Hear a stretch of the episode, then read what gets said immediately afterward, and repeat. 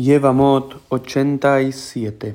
Hola a todos, bienvenidos a un nuevo Daf Yomi, en el cual vamos a comenzar el Pere Kasiri, el décimo capítulo, en la página, en la mitad de la página 87b, comienza un nuevo capítulo de Masejet Yevamot, eh, el cual comienza a enseñarnos un caso bastante paradigmático sobre eh, qué sucede si un hombre se va al exterior y le dicen a la mujer que fallece, sin pruebas.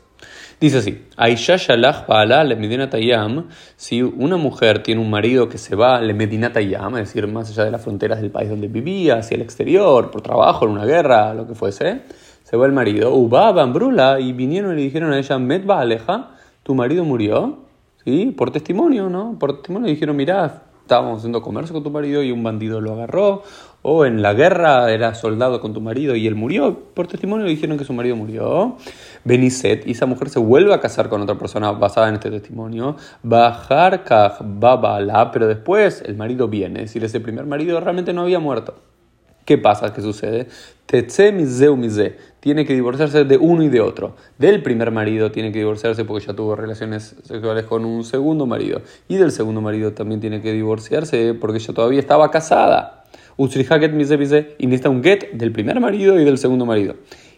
Y tan terrible la situación en la que tú vas y no recibe ninguna que tú vas, no recibe ningún pago por esto. Porque ella fue, entre comillas, vamos a decir, infiel. Sí, decimos fue basada en base a un testimonio, pero ese testimonio al parecer no era verídico y no se hicieron las investigaciones como corresponde y demás. Es una situación muy compleja. Incluso si los hijos que tiene de uno y de otro son considerados mamzer, bastardos incluso. Nos dice acá la la, la Mishnah. ¿sí?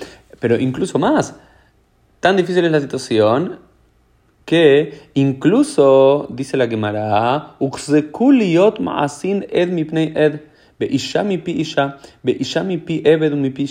Alma, de aquí aprendemos, e dejadme eiman. Dice, Normalmente, para un, testimoniar algo y que eso sea válido frente a una corte legal, frente a un Beit necesitan al menos dos o tres testigos. Y las mujeres no pueden ser testigos, y los esclavos no pueden ser testigos, y el testimonio que tenemos que traer tiene que ser de fuente directa, no a base de otro testimonio que yo escuché que alguien dijo. Sin embargo, en estos casos, para que una mujer, entre comillas, con el buen sentido de liberar a una mujer para que pueda continuar su vida en caso de la muerte de su marido, un solo ed es, es válido. Un solo testigo es válido. Incluso puede ser una mujer, puede ser un esclavo, incluso puede ser no la fuente original del testimonio que lo vio, vio como alguien murió, sino en base a alguien me dijo que murió tu marido, tu testimonio se considera válido. ¿Por qué? La, la alajá tiene un sentido eh, de liberar a la mujer. ¿Por qué? Porque si tenemos que tener pruebas muy eh, duras o tenemos que tener muchos testigos sobre la muerte de alguien para liberar a la mujer, quizás no tengamos tantos testimonios y esa mujer quedaría anclada de alguna forma a su marido ya muerto, ya fallecido en el exterior, eternamente y no podría volver a casarse, continuar su vida. Entonces los jajamín, por un lado, quieren ayudarla a esta mujer y decir, mira, un testimonio incluso el más básico que sea y uno solo y no dos y de cualquiera que venga es válido para poder liberarte y en base a esto poder reconstruir tu vida. Sin embargo, esta braja, esta bendición tiene una clara, tiene la maldición, que si ese testimonio no se ser válido, llega a ser incorrecto o una mentira por, por la razón que fuese, es un problema porque la mujer ahora, si vuelve el marido original y realmente no estaba muerto, tiene toda esta situación complicada que tiene que divorciarse de los dos. Entonces, como decimos, se queda sin el pan y sin la torta. Esto fue el Dafi del día. Nos vemos Dios mediante en el día de mañana.